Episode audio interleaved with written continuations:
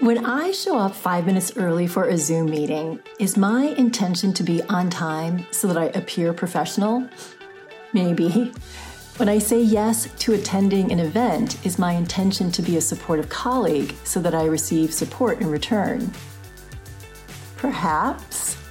When I begin an email with hi explanation point, is my intention to set a friendly tone so that the bad news I deliver will be received better? I think so. Hey everyone, I'm Laverne McKinnon, and welcome to the Moonshot Mentor blogcast. I'm a certified career coach and grief recovery specialist. I help ambitious, driven people feel confident, empowered, and excited after experiencing a career setback. Whether it's from feeling stuck in a tough period or frustration from slow progress, I offer up tools and resources to revamp your path to career success. In this week's podcast, we dive into understanding the intent behind your words and actions. Why? Because it's what's going to determine who is in the driver's seat of your life and career. You may think that you're driving, but if you're not clear on how you're honoring your values and purpose, then your career will slowly and inevitably spin out of control. Here's the thing many people hold a mistaken belief that having a clear intention will get them the results that they want. Unfortunately, that's not how intentions work. Intentions are not related to outcomes. Think of intention as planning without getting fixated on the results. If you're fixated on the result, then intention has been bypassed, which will impact the outcome. Here's an example. If my goal is to sell a pitch, then the intention would be to be fully present in the moment, creating rapport, listening to the energy of the group, asking and answering questions. If I'm focused on the outcome of the pitch meeting, I'm not able to be present. I might be anxiously wondering if the buyers are at the end of their budget allotment for the year, what else they've bought that might be competitive to my project, whether their department will be hit with downsizing. This means I might miss an opportunity to get curious about a buyer's reaction, or maybe I'm going to see that the writer is floundering when answering a question and needs help. Intention is owning and delivering on how you want to show up. Intention is not about doing, it's about being. The energy of intention is rooted in allowing, opening your heart and mind to whatever comes your way. It's not about rigidly sticking to predefined outcomes. For example, setting an intention could mean deciding to be present for someone, detaching from arbitrary schedules, or releasing expectations about the outcome of a situation. So it's about embodying a particular way of being rather than fixating on a specific result. Ultimately, intention goes beyond the surface. It requires introspection. It prompts you to dig really, really deep and ask yourself, what do you truly want and why? By focusing on how you want to show up rather than fixating on the outcome, you create a plethora of possibilities and open yourself up to discovering new facets of life that you probably have overlooked in your pursuit of predefined goals. I know this because I've been there. In its truest form, intention is a powerful force that shapes your actions, allowing you to navigate life with purpose and mindfulness. It's about the journey, the process, and the conscious commitment to live in a way that aligns with your deepest values and desires. So let me bring this alive and tell you about an experience I had on a trip to Mammoth. So, my youngest daughter, Aurora, joined the Mammoth ski team this season. And every weekend, my husband and I are taking turns driving up from Los Angeles. And it's a five hour drive each way in good weather. So, the weekend between Christmas and New Year's, it was my turn to make the drive. And I wasn't feeling it. Uh, I wasn't really uh, into it because I hate the cold. I was anxious about driving on snow and ice, despite the fact that I actually grew up in Chicago.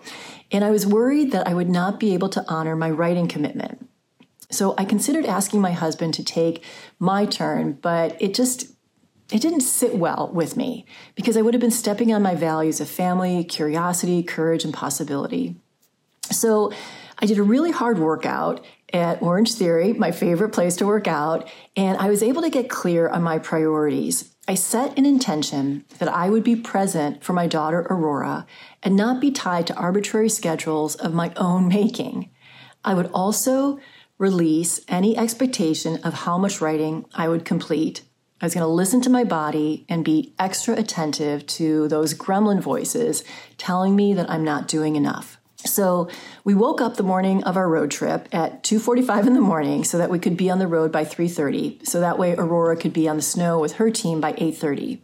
I knew Aurora would probably sleep for most of the drive, and so I decided to listen to Jennette McCurdy's book, I'm Glad My Mother Died. And it was so well written and funny and moving. She wrote, with vulnerability. She was like so brave in detailing her experiences with eating disorders and abuse. Listening to the audiobook, it, it allowed me to find a great balance of letting Aurora sleep peacefully, staying focused on the road, and releasing anxiety about how fast or slow we were going because I was immersed in Jennette's story. And then unexpectedly, I took away from the book these lessons about writing craft. Jennette wrote about specific moments. She didn't do things generally. She detailed each of these with observations about the location, the people, her mindset. It created this really visceral experience, and she infused so much humor, and every chapter was focused on a single idea that showcased an aspect of her life journey. And she always had a strong opening sentence that hooked me, and then a really sharp observation or quip at the end of the chapter provoked to provoke a thought in a non-direct way.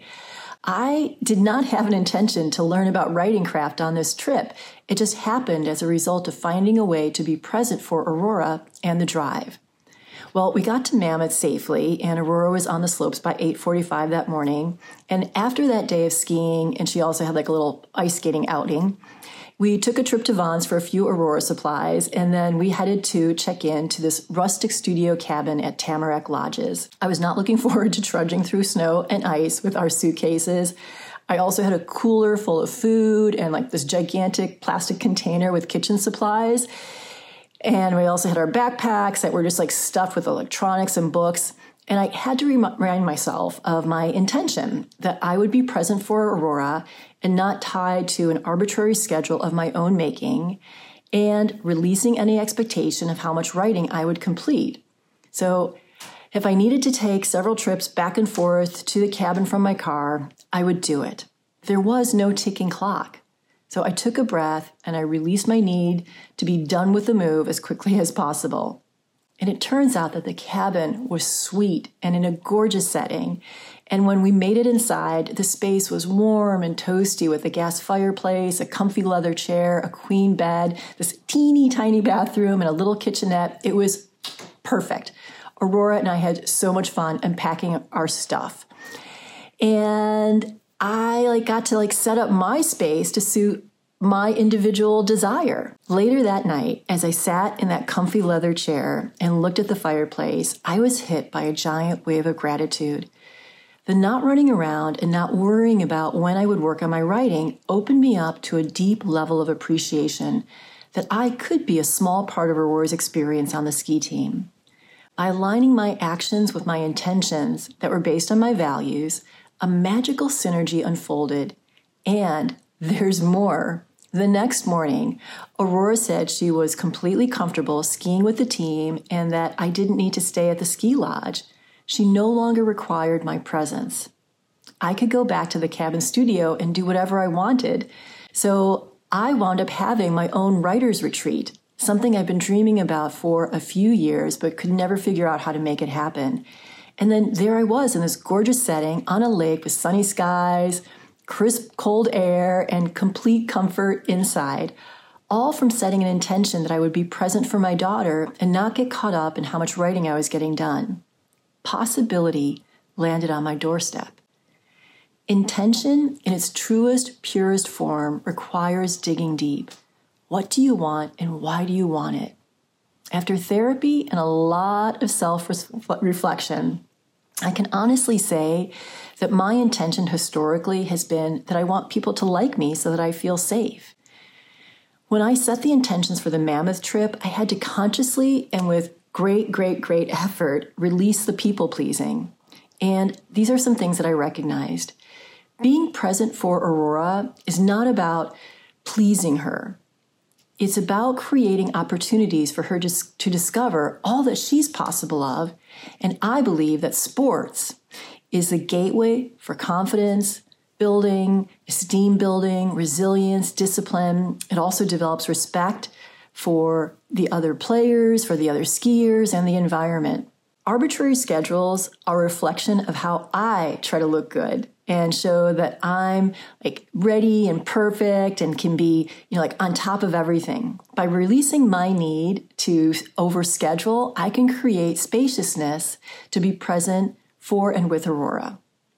Honoring an overly aggressive writing schedule is also me trying to look good to other people and to feel accomplished.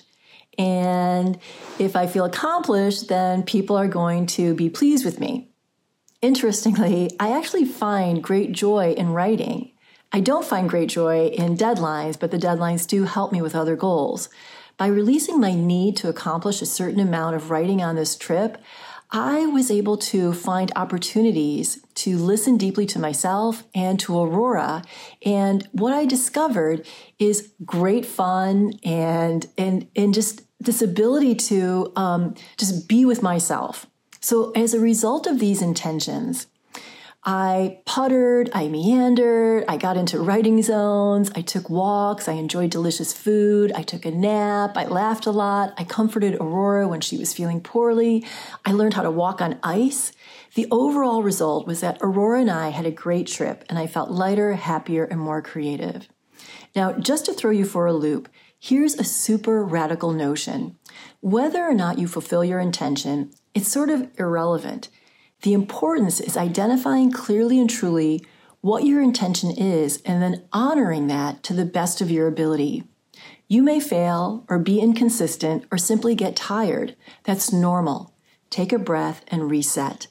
Intention and process go hand in hand. If you're focused on nailing your intention, then you're probably really looking to control the outcome. If you're focused on the process of honoring your intention, then possibility is ignited and you'll discover that there are more outcomes than just the goals you're striving for. Closing the loop and circling back to the questions that, I asked up, up, up at the top. When I show up five minutes early for a Zoom meeting, is my intention to be on time so that I appear professional? No. My intention is to be present for the meeting.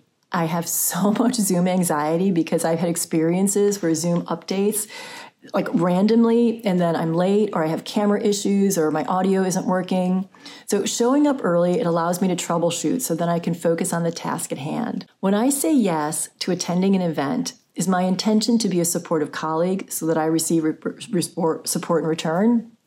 No, I would say 95% of the time, my intention is to people please with no desire to get anything in return other than that person's love and admiration.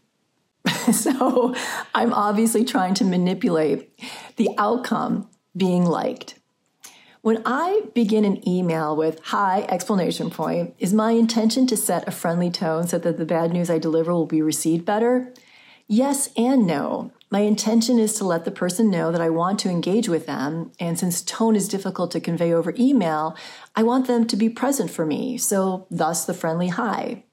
But the answer is yes, because I want them to read my email and hear me. And it's also a no because I'm trying to control the outcome. Okay, here's the bottom line.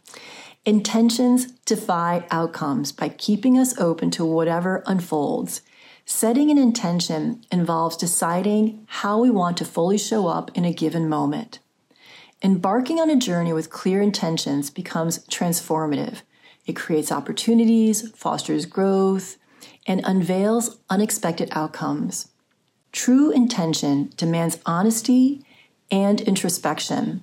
It transcends the doing to embrace the profound art of being. Intention and process walk hand in hand, where the fulfillment of intention becomes a byproduct of honoring the conscious commitment to what truly matters your values. Okay, so that's the podcast for today. And I'd love to hear more about a time that you've gone into a situation with or without a clearly defined intention and what happened. So drop me a comment. Let's keep the conversation going. And don't forget to head over to Moonshot Mentor on substack.com for journal questions to help you unpack what intention means to you. And you can also visit me at moonshotmentor.com where you can find uh, links to all my socials and how to work with me. And I need to give a very, very big thank you to Lynn Chen for the video and audio editing. You can find her on social at MS Lynn Chen. And if you enjoy what you hear, I would really appreciate if you could subscribe to my podcast. It would help me achieve my moonshot of 5,000 subscribers. Thank you so much for tuning in. And next week, we're going to take a look at making predictions and resolutions.